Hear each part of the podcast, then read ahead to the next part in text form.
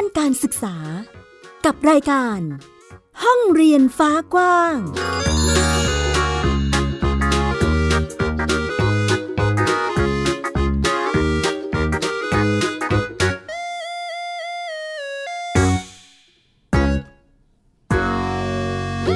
สวัสดีค่ะ คุณผู้ฟังต้อนรับคุณผู้ฟังทุกท่านเข้าสู่รายการห้องเรียนฟ้ากว้างกับดิฉันไอยดาสนศรีที่ www.thaipbspodcast.com นั่นเองค่ะ วันนี้ห้องเรียนฟ้ากว้างพาไปติดตามการเคลื่อนไหวทางการเมือง ของนักเรียนนักศึกษาจากหลากหลายพื้นที่ ที่ทำให้เห็นอีกหนึ่งปรากฏการณ์ที่นักเรียน รวมไปถึงนักศึกษาลุกขึ้นมาเพื่อที่จะสะท้อนปัญหาทางการศึกษา ให้กับหน่วยงานที่เกี่ยวข้องอย่างกระทรวงศึกษาธิการนั้น ได้มองเห็นถึงปัญหา และนำไปสู่การปฏิรูปการศึกษาอย่างจริงจัง การเปิดพื้นที่รับฟังความคิดเห็นของเด็กๆ ในรั้วโรงเรียน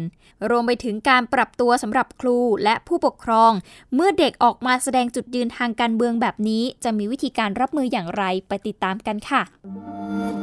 ไทย PBS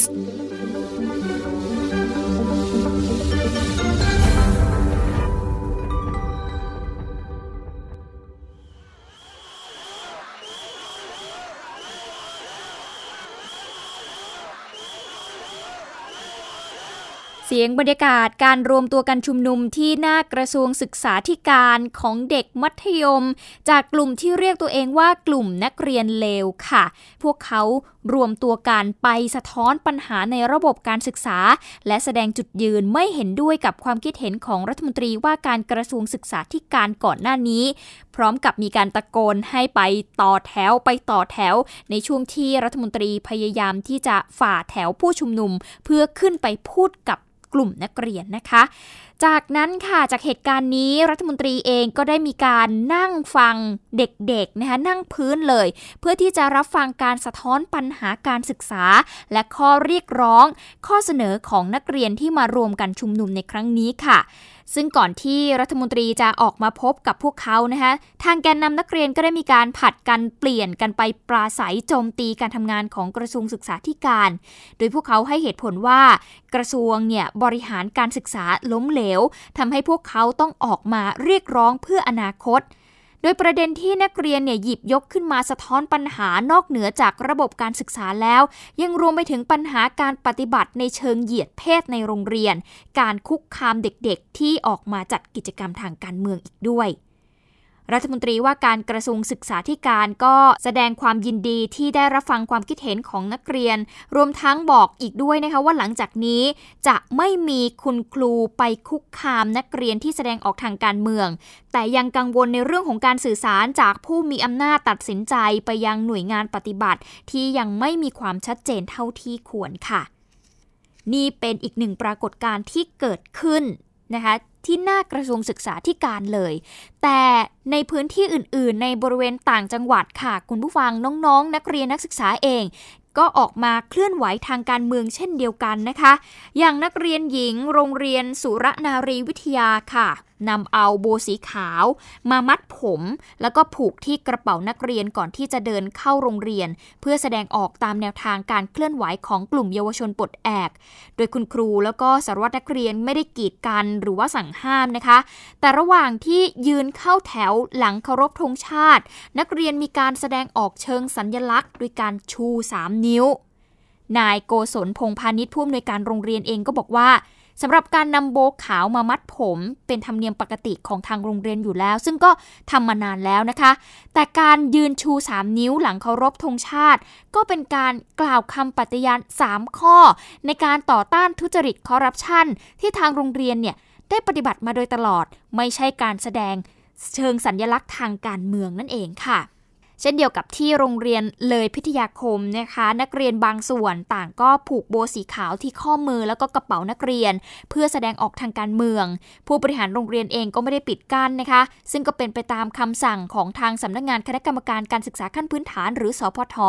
ที่สั่งเปิดพื้นที่ในการแสดงความคิดเห็น ภายใต้หลักการและเงื่อนไขที่กฎหมายกำหนด ก็เป็นบรรยากาศบางส่วนของโรงเรียนในพื้นที่ต่างๆ ที่มีการแสดงออกเชิงสัญญลักษณ์ทางการเมืองนะคะที่เป็นการบอกเป็นการส่งเสียงเพื่อที่จะทำให้หน่วยงานที่เกี่ยวข้องได้เห็นถึงปัญหาที่พวกเขาพยายามจะสื่อสารขึ้นมาจริง ๆ กระทรวงศึกษาธิการเองก็ไม่นิ่งนอนใจค่ะ มีการเปิดเวทีรับฟังความคิดเห็นของนักเรียน โดยนางสาวดุริยาอมตะวิวัฒนะคะรองปลัดกระทรวง รักษาราชการแทนปลัดกระทรวงศึกษาธิการ ก็มีหนังสือด่วนที่สุดสั่งให้ทุกส่วนราชการ แจ้งหน่วยงานและสถานศึกษาในสังกัดเปิดรับฟังความคิดเห็นของนักเรียนนักศึกษาที่เกี่ยวกับการพัฒนาระบบการศึกษาและการเมืองเพื่อส่งเสริมสิทธิเสรีภาพในการแสดงความคิดเห็น ตามรัฐธรรมนูญปี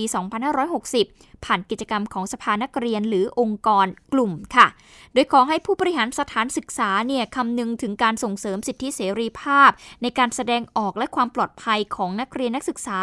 และให้รวบรวมจัดทำสรุปผลการรับฟัง ในภาพรวมของจังหวัดส่งมาภายในวันที่ 15 กันยายนนี้ ซึ่งนอกจากนี้รัฐมนตรีว่าการกระทรวงศึกษาธิการเองก็ยังมีนโยบาย งดเว้น ระเบียบกระทรวงศึกษาธิการว่าด้วยการไว้ทรงผมของนักเรียนปี 2563 ข้อ 7 ไปพลางก่อน เพราะว่าเกิดปัญหาที่แตกต่างกันของนักเรียนนักศึกษาในแต่ละโรงเรียนนั่นเองค่ะ ซึ่งหลังจากนี้ก็จะให้ทางคณะกรรมการสถานศึกษา หรือคณะกรรมการบริหารโรงเรียน ไปวางระเบียบดังกล่าว ประกอบเป็นข้อเสนอของกลุ่มนักเรียนเลวที่มองว่ากฎระเบียบนี้ละเมิดสิทธิ์ในร่างกาย ซึ่งนักวิชาการเองก็แนะนะคะว่าควรที่จะเปิดพื้นที่ให้กับนักเรียนนักศึกษาเขาได้แสดงออกทางการเมือง แล้วก็ได้สะท้อนความคิดเห็นและก็ปัญหาที่เกิดขึ้น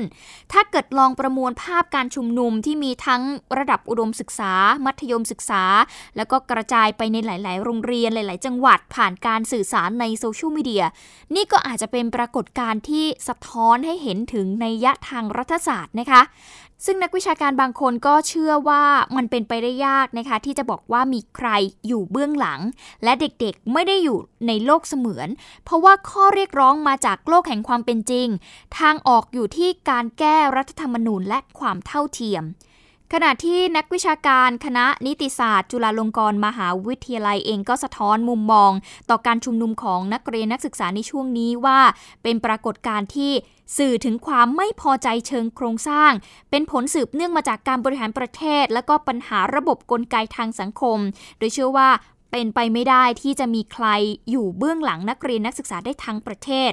และเป็นที่สังเกตว่าข้อเสนอที่หลากหลายมีจุดร่วมตรงกันก็คือ การเสนอให้แก้รัฐธรรมนูญ ยุบสภาแล้วก็เรียกร้องให้สวลาออกค่ะ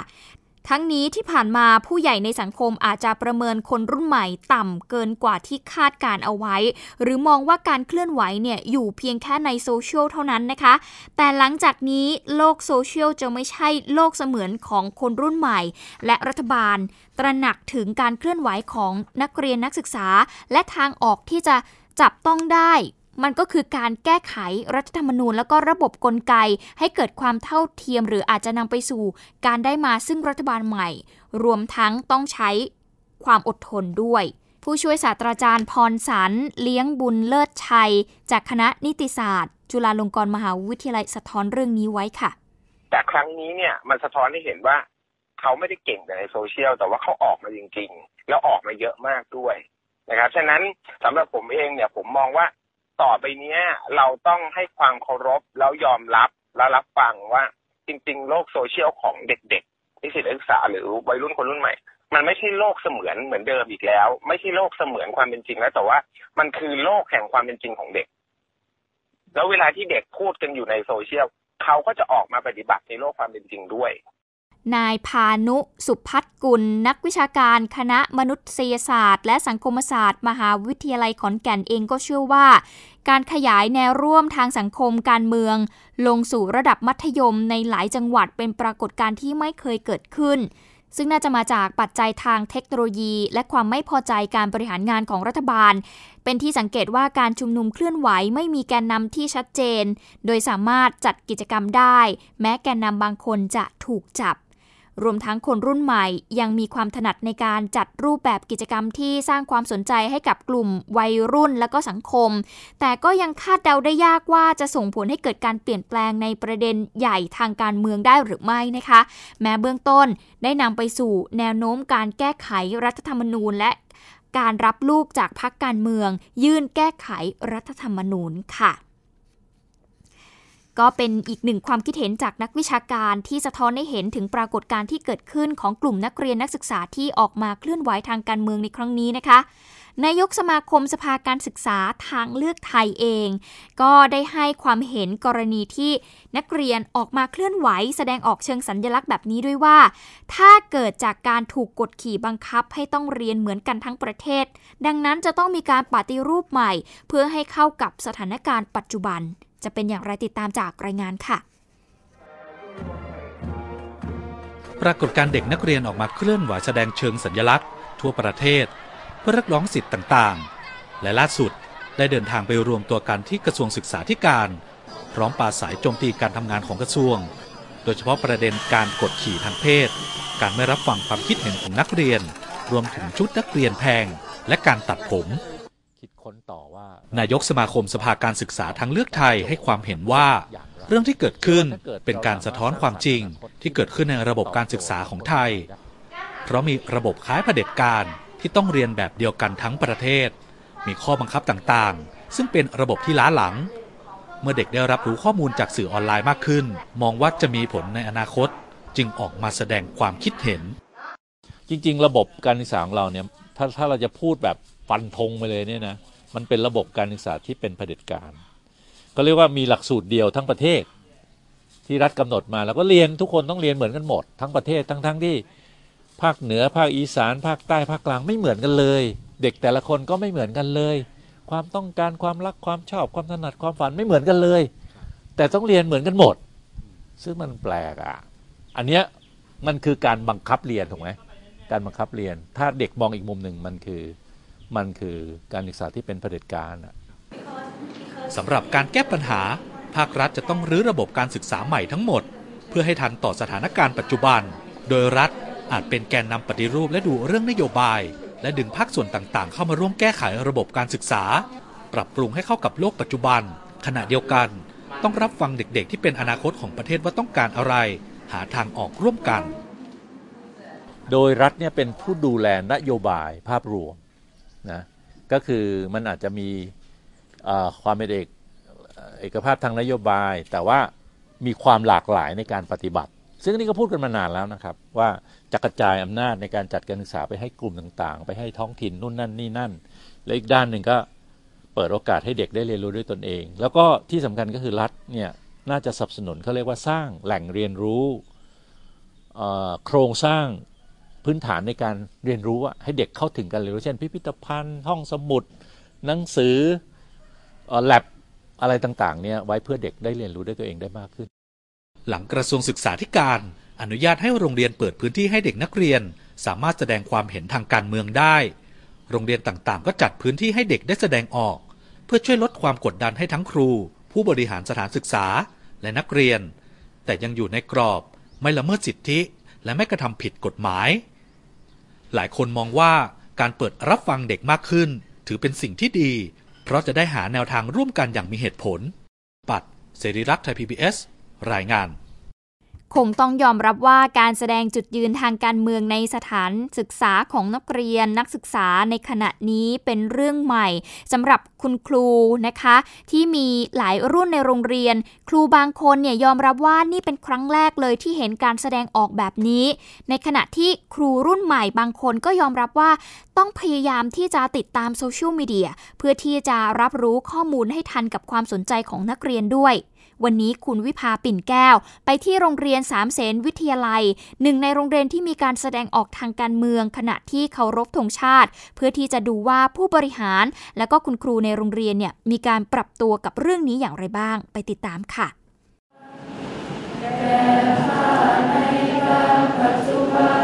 โรงเรียนสามเสนวิทยาลัย จัดให้มีพิธีไหว้ครู ซึ่งเป็นกิจกรรมที่ทำต่อเนื่องเป็นประจำทุกปี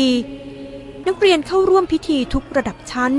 แม้ในระยะนี้จะมีการแสดงจุดยืนของนักเรียนในช่วงเคารพธงชาติ รวมถึงที่โรงเรียนนี้ด้วย หลายวันที่ผ่านมาที่นี่มีนักเรียนแสดงจุดยืนทางการเมือง ชูสามนิ้ว และติดโบสีขาว การแสดงออกลักษณะนี้ ผู้อำนวยการโรงเรียนบอกว่ายังอยู่ในกรอบที่วางไว้และสามารถทำได้อ๋อสร้างความเข้าใจกับเขาในเบื้องต้นก่อนว่า การแสดงออกในสิทธิเสรีภาพเนี่ยจะทำได้แต่ต้องอยู่ในกรอบของระบบประชาธิปไตย ยึดมั่นในสถาบันชาติให้สิทธิเด็กที่จะสอบถาม พื้นที่ที่เราจะจัดให้กับเด็กคือในคาบของวิชาสังคมศึกษา แต่ผมก็ให้คุณครูทุกคนนั้นตระหนักว่าเราคงไม่ไปสกัดกั้นความคิดเห็นของนักเรียน เพราะมันเป็นสิทธิของเขา แต่ในคลาที่เด็กเขาจะแสดงออกในห้องเรียน หรือในกิจกรรมชุมนุมต่างๆ ที่พึงมีและทำได้ ก็ไม่ได้ขัดขวางจะเป็นการดีที่อีกนะครับ ที่เราได้เห็นเยาวชนนี่ได้แสดงความคิดเห็นแล้วก็มีความคิดที่เริ่มสร้างสรรค์ก็ทุกทุกโรงเรียนก็มีคณะกรรมการสภานักเรียน คณะกรรมการสภานักเรียนก็มาจากการเลือกตั้งนะครับ สิ่งที่โรงเรียนได้สอนได้กำกับดูแลก็คือ หลักของการดำเนินการทางประชาธิปไตยเช่นการประชุม การจัดทำกิจกรรม แผนงานโครงการ ก็กรรมการนักเรียนเนี่ยเป็นตัวแทนของนักเรียนทุกคนที่จะมีส่วนร่วมในการกำหนดกิจกรรมงานโครงการของโรงเรียนตามสิ่งที่ stakeholder ต้องการนะครับห้องเรียนวิชาสังคมเป็นพื้นที่ที่นักเรียนจะได้แสดงออก แลกเปลี่ยนความคิดเห็น ด้านการเมือง การปกครอง ระบอบประชาธิปไตย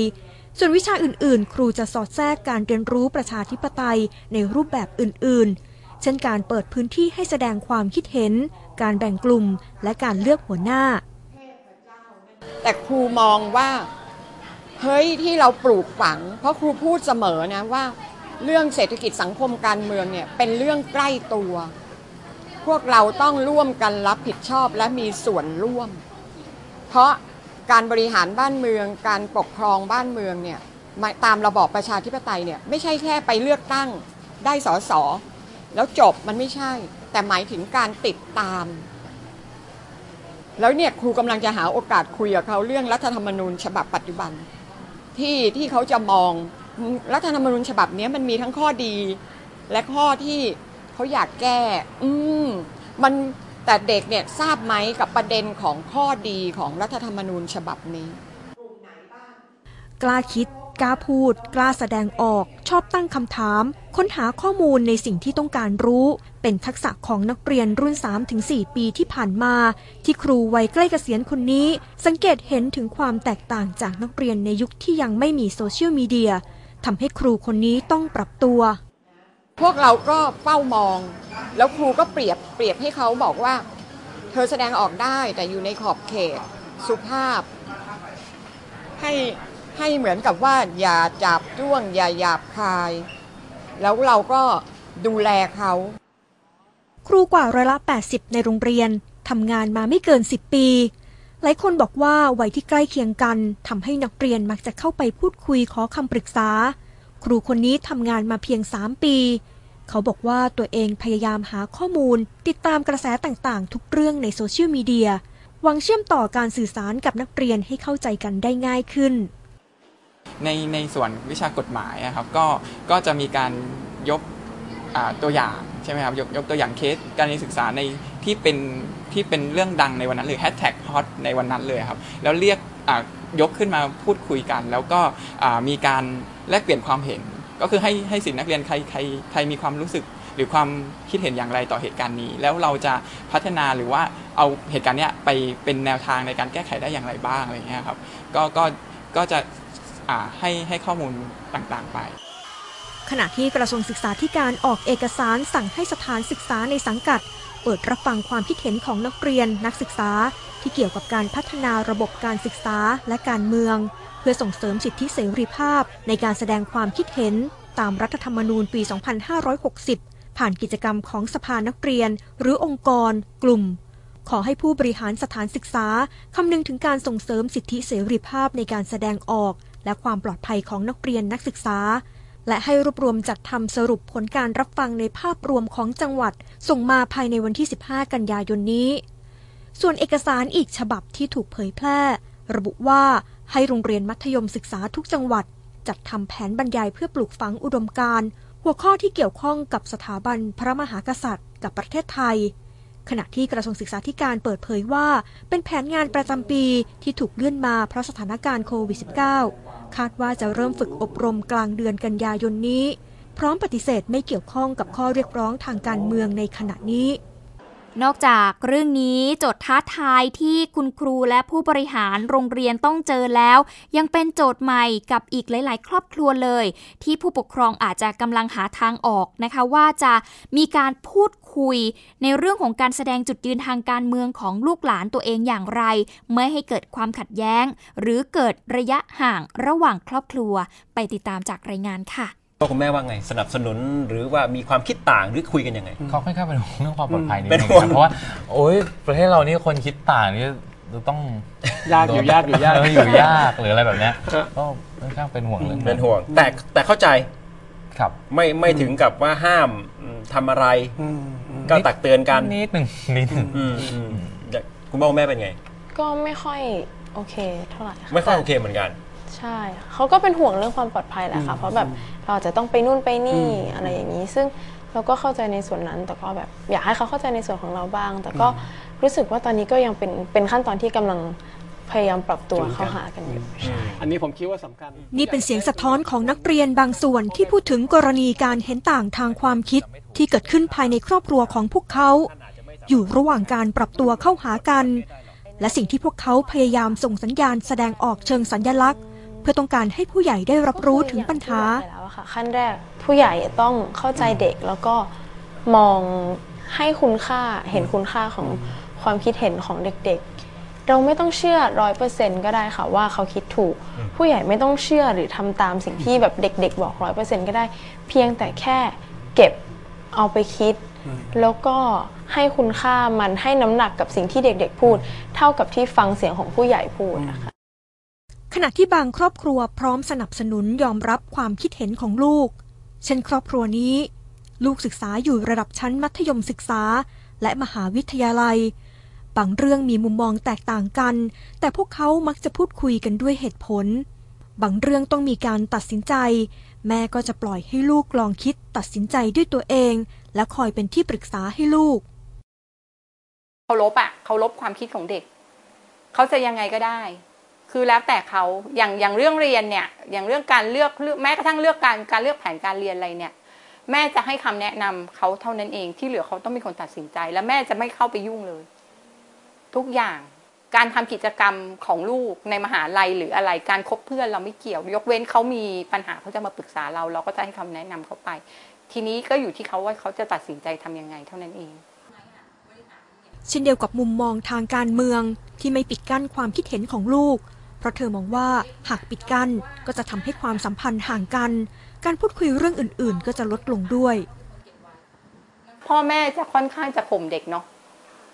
ว่าตัวเองมีความคิดที่ดีกว่า เพราะฉะนั้นเด็กเขาก็หลีกเลี่ยงด้วยการที่เขาไม่คุย พอพอไปเหมือนกับไปข่มเขามากๆ เนี่ย ห้ามเขามากๆ ปรามเขามากๆ หรือไปดุเขามากๆ เนี่ยเขาก็เลือกที่จะไม่พูดทุกเรื่องเลย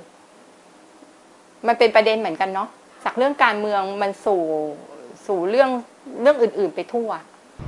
บางคนเนี่ยก็จะไม่ไม่กล้าพูดกับที่บ้าน แล้วก็อ่าเบี่ยงเบนเรื่องที่คุยไปเลย แล้วก็จะไม่คุยเรื่องการเมืองแบบนี้ หรืออ่าก็มีอีกแบบหนึ่งคือ ก็จะเป็นแนวแนวแนวแนวเดียวกับบ้านของเราครับ ก็คือ อ่าแลกเปลี่ยนความคิดเห็นซึ่งกันและกันเหมือนกัน ศูนย์ทนายความเพื่อสิทธิมนุษยชน ได้ขยายช่องทางให้แจ้งข้อมูล หากนักเรียนถูกคุกคามจากบุคลากรในโรงเรียนและเจ้าหน้าที่ ผ่านมาสองวันมีนักเรียนร้องเรียนแล้ว 90 คน ส่วนใหญ่ร้อยละ 80 เป็นกลุ่มชู 3 นิ้ว ผูกโบขาว และร่วมชุมนุมตัดม็อบ ที่เหลือเป็นกลุ่มที่ถูกข่มขู่คุกคามจากบุคลากรในโรงเรียน และจากการเก็บข้อมูลหลังการชุมนุมของกลุ่มเยาวชนปลดแอก หลังวันที่ 18 กรกฎาคม ถึงวันที่ 17 สิงหาคมที่ผ่านมา มีเยาวชนร้องเรียน 43 คน พบลักษณะการถูกคุกคามในเชิงนโยบาย เช่นเขตพื้นที่การศึกษาสั่งห้ามนักเรียนร่วมชุมนุม ห้ามใช้สถานศึกษาชุมนุม ให้ครูทำรายงานการจัดกิจกรรมของนักเรียน เพื่อปิดกั้นหรือตรวจสอบการทำกิจกรรมในโรงเรียน นี่ถือเป็นอีกหนึ่ง ปรากฏการณ์ใหม่ที่หลาย ๆ คนไม่เคยเจอนะคะ การลุกขึ้นมาสะท้อนปัญหาส่งเสียงให้ดังขึ้นของกลุ่มเด็กๆ ของกลุ่มนักเรียนที่ใครจะคิดว่าวันหนึ่งเขาจะมาพูดเรื่องที่ใหญ่มากขนาดนี้ ซึ่งจริง ๆ แล้วเด็กๆ หลายคนถ้าเกิดใครที่ได้ติดตามสื่อต่างๆนะคะ ก็จะเห็นได้ว่าพวกเขาสะท้อนถึงปัญหาที่พวกเขาเจอ รวมไปถึงอีกหลาย ๆ แง่มุมเลยทีเดียว ที่เราได้เห็นจากน้องๆนักศึกษาที่ได้ออกมาพูดคุย ออกมาสะท้อนให้ได้ฟัง ว่าการเมืองไม่ใช่เรื่องไกลตัวเลย เป็นเรื่องของทุกคน แม้เด็กก็ยัง มีการเมืองเข้ามาเกี่ยวข้อง ดังนั้นเรื่องนี้เป็นเรื่องของทุกคนและพวกเขาก็อยากจะเป็นส่วนหนึ่ง ในการที่จะสะท้อนและมีส่วนร่วมทางการเมืองด้วยเช่นเดียวกันนะคะ ทั้งหมดนี้คือห้องเรียนฟ้ากว้างที่นำมาให้ได้ติดตามกันค่ะ เรื่องราวเหล่านี้จะเป็นอย่างไรต่อต้องติดตามกับเรา ห้องเรียนฟ้ากว้าง ดิฉันอัยดาสนศรีลาไปก่อน สวัสดีค่ะ ติดตามรายการได้ที่ www.thaipbspodcast.com แอปพลิเคชัน Thai PBS Podcast หรือฟังผ่านแอปพลิเคชัน Podcast ของ iOS Google Podcast Android Podbean SoundCloud และ Spotify ติดตามความเคลื่อนไหวของรายการและแสดงความคิดเห็น โดยกดถูกใจที่ facebook.com/thaipbspodcast